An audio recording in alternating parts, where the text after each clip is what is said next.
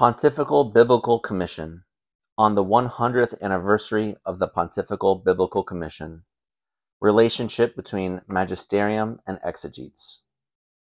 I chose the topic of my report not only because it concerns the questions which rightly belong to a retrospective of the 100 years of the Pontifical Biblical Commission, but also because it enters, so to speak, into the problems of my own biography.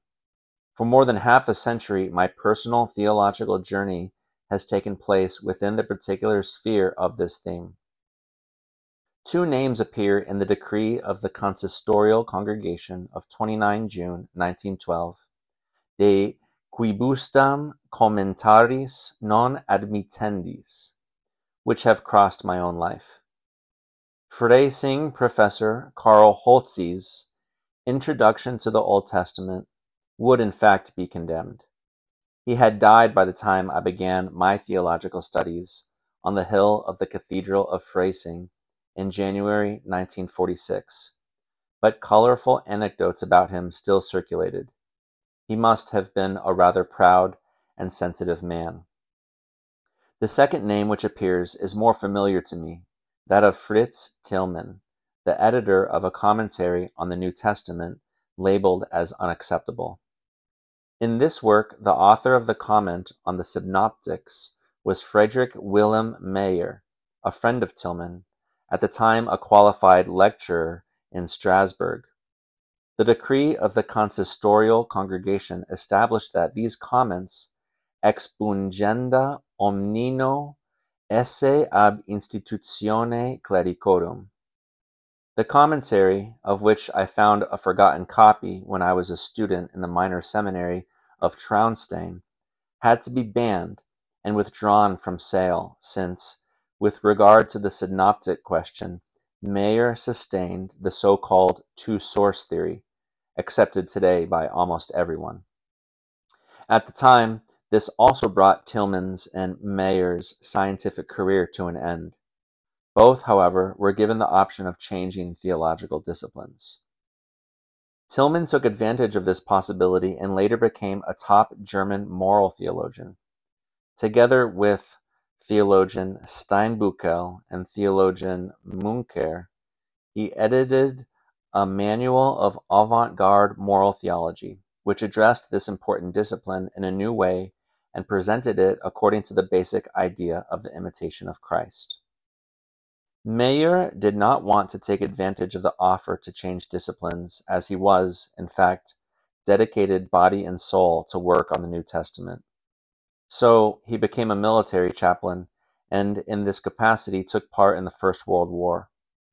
Following this, he worked as a prison chaplain until 1924, when, with the Nulla Osta of the Archbishop of Breslau, today Wroclaw, Cardinal Bertram in a by then more relaxed climate, he was called to the chair of New Testament studies at the theological department there.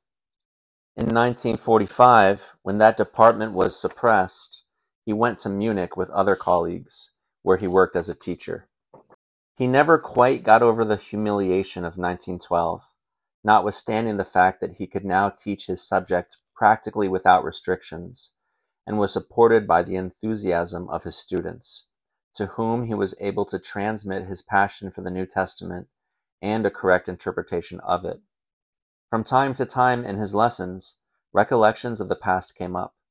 I was especially impressed by a statement he made in 1948 or 1949. He said that by then, as a historian, he could freely follow his conscience, but that he had not yet arrived at that complete freedom of exegesis of which he had dreamed.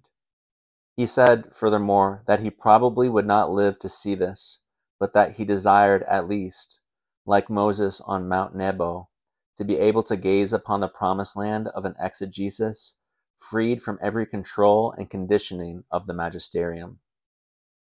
We note that on the soul of this gifted man, who led an exemplary priestly life founded on the faith of the Church, weighed not only that decree of the consistorial congregation, but also the various decrees of the Biblical Commission on the Mosaic authenticity of the Pentateuch (1906), on the historical character of the first three chapters of Genesis, 1909, on the authors and the composition of the Psalms, 1910, on Mark and Luke, 1912, on the synoptic question, 1912, and so forth, impeding his work as an exegete with fetters which he deemed to be undue.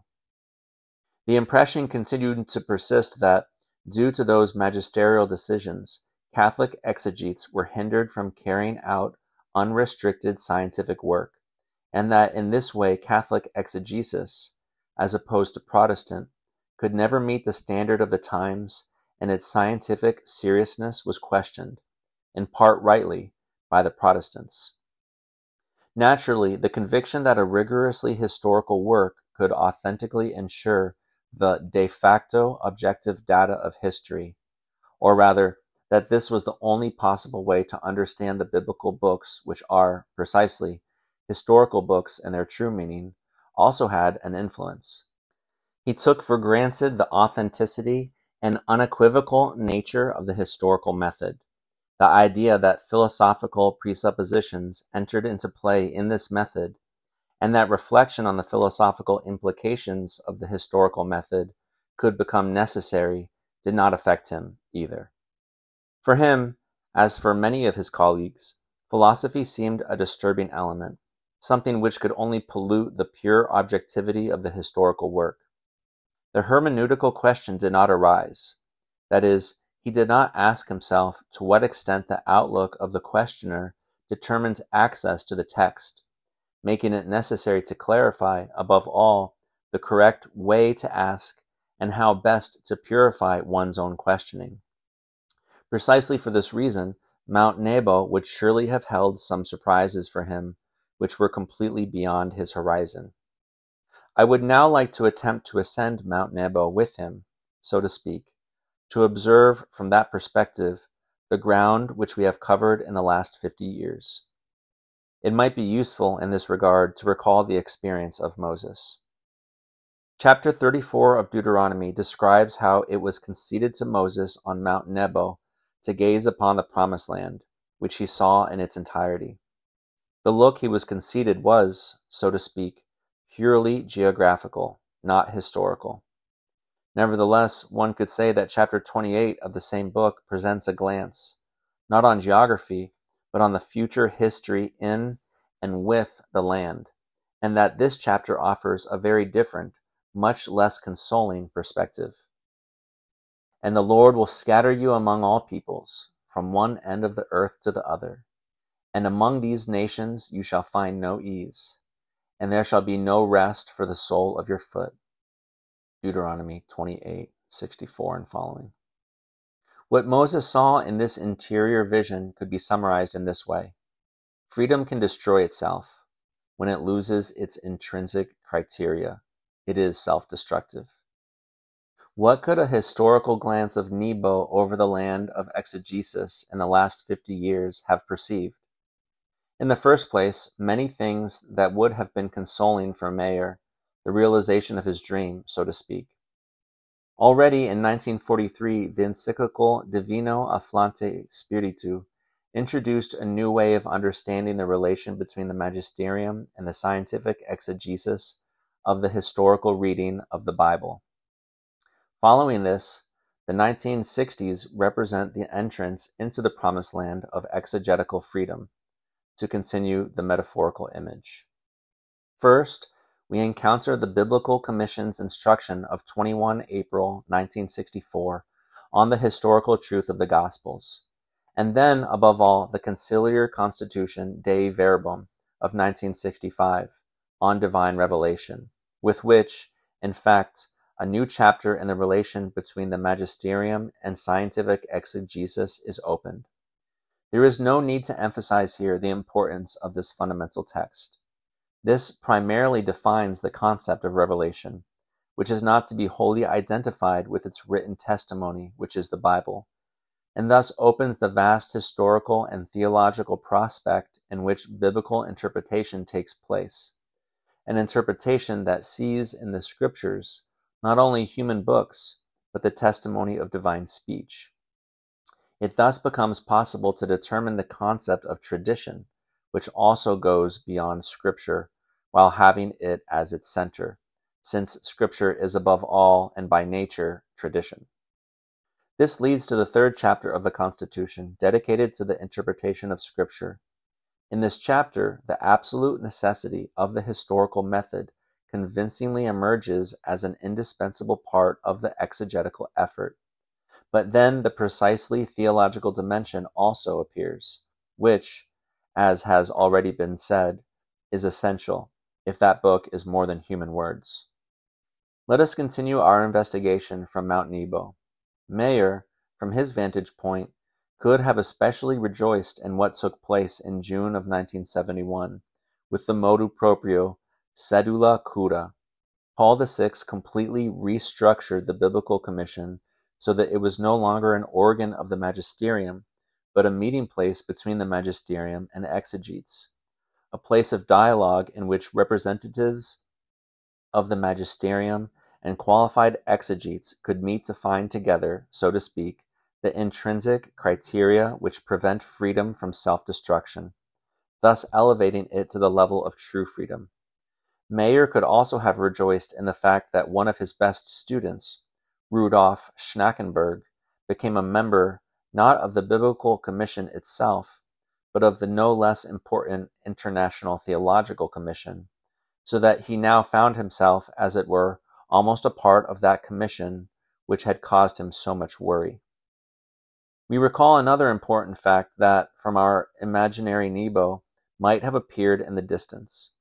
The 1993 document of the Biblical Commission, The Interpretation of the Bible in the Church, in which the magisterium no longer imposes norms on the exegetes from above, but they themselves are the ones who determine the criteria that indicate the way for a fitting interpretation of this special book, which, when seen only from the outside, constitutes fundamentally nothing other than a literary collection of writings whose composition extends over an entire millennium. Only the subject from whom this literature is born, the pilgrim people of God, makes this literary collection, with all of its variety and apparent contrasts, one single book. This people knows, however, that it neither speaks nor acts by itself, but is indebted to the one who makes them a people, the same living God who speaks to them through the authors of the individual books. So, did the dream come true? Have the second 50 years of the Biblical Commission canceled and overridden what the first 50 years produced? I would respond to the first question that the dream has become a reality and that it has also been corrected at the same time. The mere objectivity of the historical method does not exist. It is simply impossible to completely exclude philosophy or hermeneutical foresight. This was already shown while Maier was still living, for instance, in Bultmann's Comment on John, in which Heideggerian philosophy served not only to make present what historically was distant, so to speak, to transport the past to our day, but also as a bridge which carries the reader into the text. Now, this attempt has failed, but it has become evident that the pure historical method, as in the case of secular literature as well, does not exist. It is certainly understandable that Catholic theologians, at the time in which the decisions of the Biblical Commission of that time impeded them from a pure application of the historical critical method, looked with envy at the evangelical theologians who, in the meantime, with their most serious research, were able to present results and new findings on how this literature, which we call the Bible, was born and grew during the journey of the people of God. With this, however, the fact that the opposite problem existed in Protestant theology was taken too little into consideration. This is clearly seen, for example, in the Conference on the Ecclesial Responsibility of the Student of Theology, held in 1936 by Bultmann's great student, Heinrich Schlier, who later converted to Catholicism. At this time, evangelical Christianity in Germany was involved in a battle for survival. The encounter between the so-called German Christians, Deutsche Christen, who, subjecting Christianity to the ideology of National Socialism, distorted its roots, and the confessed church, Bekennende Kirche. In this context, Schlier addressed these words to the students of theology. Reflect a moment on what is better that the Church, in a legitimate way and after careful reflection, remove from teaching a theologian of heterodox doctrine, or that the individual freely charges one or another teacher of heterodoxy and protects himself from him. It must not be thought that judging is eliminated when each is allowed to judge ad libitum. Here, the liberal vision is consistent in affirming that no decision on the truth of a teaching can exist, that therefore every teaching has something of truth, and that thus all teachings must be admitted in the church. But we do not share this vision. This denies, in fact, that God truly made a decision among us. Those who recall that then a great number of the Protestant theology departments were almost exclusively in the hands of the German Christians, and that Schlier had to leave academic teaching for affirmations such as the one just cited, can become aware of the other side of this problematic as well. We come thus to the second and conclusive question How should we evaluate today the first 50 years of the Biblical Commission? Was everything only a tragic conditioning, so to speak, of theological freedom, a collection of errors from which we had to free ourselves in the second fifty years of the Commission? Or should we not consider this difficult process more articulately? The fact that things are not as simple as they seemed in the first enthusiasm of the beginning of the Council emerges perhaps already from what we have just said. It is true that, with the above mentioned decisions, the magisterium overly enlarged the area of certainties that the faith can guarantee. It is also true that, with this, the credibility of the magisterium was diminished, and the space necessary for research and exegetical questions was excessively restricted. But it remains likewise true that faith has a contribution to make with regard to the interpretation of Scripture and that therefore the pastors are also called to offer correction when the particular nature of this book is lost sight of, and objectivity, which is pure in appearance only, conceals what the sacred scripture itself specifically has to offer. Laborious research has therefore been indispensable in order that the Bible has its just hermeneutic and historical critical exegesis its proper place. It seems to me that two levels of the problem in question, both then and now, can be distinguished. On a first level, it must be asked how far the purely historical dimension of the Bible extends, and where its specificity, which escapes mere historical reasoning, begins. A question within the historical method itself could also be formulated. What can it in fact do, and what are its intrinsic limits? What other modes of understanding are necessary for a text of this type? The laborious research to be undertaken can be compared, in a certain sense, to the effort required by the Galileo case. Until that moment, it seemed that the geocentric vision of the world was connected in an inextricable way to what was revealed by the Bible. It seemed that those in favor of a heliocentric vision of the world demolished the core of revelation. The relation between the external appearance and the true and proper message of the whole had to be thoroughly revised, and only slowly would criteria be able to be developed that would permit the placing of scientific reason and the specific message of the Bible in right relation. Certainly, the contention can never be said to be completely resolved, since the faith testified by the Bible includes the material world as well and affirms something about it about its origin and that of man in particular. To reduce all of reality as we meet it to pure material causes, to confine the Creator Spirit to the sphere of mere subjectivity, is irreconcilable with the fundamental message of the Bible. This involves, however, a debate on the very nature of true rationality, since, if a purely materialistic explanation of reality is presented as the only possible expression of reason, then reason itself is falsely understood.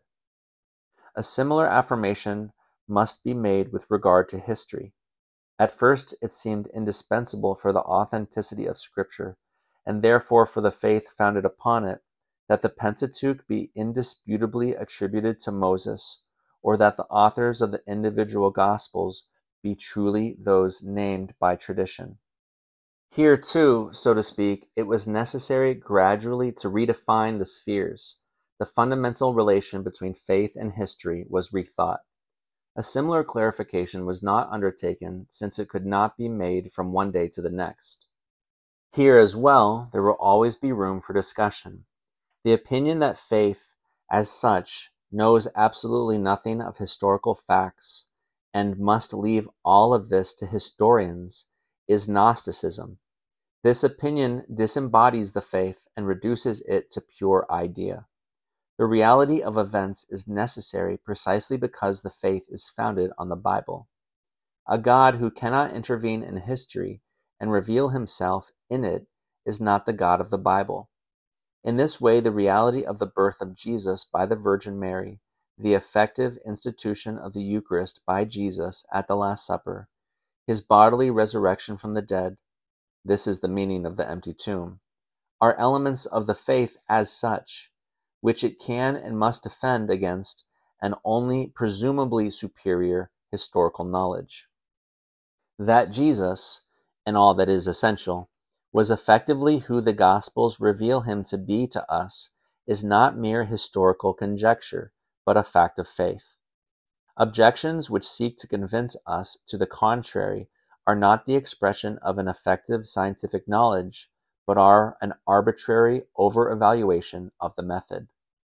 What we have learned in the meantime, moreover, is that many questions in their particulars must remain open-ended and be entrusted to a conscious interpretation of their responsibilities. This introduces the second level of the problem. It is not simply a question of making a list of historical elements indispensable to the faith. It is a question of seeing what reason can do, and why the faith can be reasonable, and reason open to faith. Meanwhile, not only those decisions of the Biblical Commission which had entered too much into the sphere of merely historical questions were corrected, we have also learned something new about the methods and limits of historical knowledge. Werner Heisenberg verified in the area of the natural sciences with his Unsicherheitsrelation that our knowing never reflects only what is objective, but is always determined by the participation of the subject as well, by the perspective in which the questions are posed, and by the capacity of perception. All this, naturally, is incomparably most true where man himself enters into play, and where the mystery of God is made perceptible. Faith and science, magisterium and exegesis, therefore, are no longer opposed as worlds closed in on themselves. Faith itself is a way of knowing. Wanting to set it aside does not produce pure objectivity, but comprises a point of view which excludes a particular perspective, while not wanting to take into account the accompanying conditions of the chosen point of view. If one takes into account However, that the sacred Scriptures come from God through a subject which lives continually, the pilgrim people of God, then it becomes clear rationally as well that this subject has something to say about the understanding of the book. The promised land of freedom is more fascinating and multiform than the exegete of 1948 could have imagined. The intrinsic conditions of freedom have become evident. It presupposes attentive listening, knowledge of the limits of the various paths, full seriousness of the ratio, and also a readiness to limit and surpass oneself in thinking and living with the subject, which the different writers of the Old and New Covenant guarantee us is a single work, the sacred scripture. We are profoundly grateful for the openings the Second Vatican Council has given us as the fruit of a long effort of research. Yet, neither do we lightly condemn the past, even if we see it as a necessary part of a process of knowing which, considering the greatness of the revealed word and the limits of our abilities, continually places new challenges before us. But its beauty lies precisely in this. And thus, at the 100th anniversary of the establishment of the Biblical Commission, despite all the problems which have arisen during this length of time, we can still look, thankfully and hopefully, upon the path which lies ahead of us. Cardinal Joseph Ratzinger, President of the Pontifical Biblical Commission, Prefect of the Congregation for the Doctrine of the Faith, and Dean of the College of Cardinals.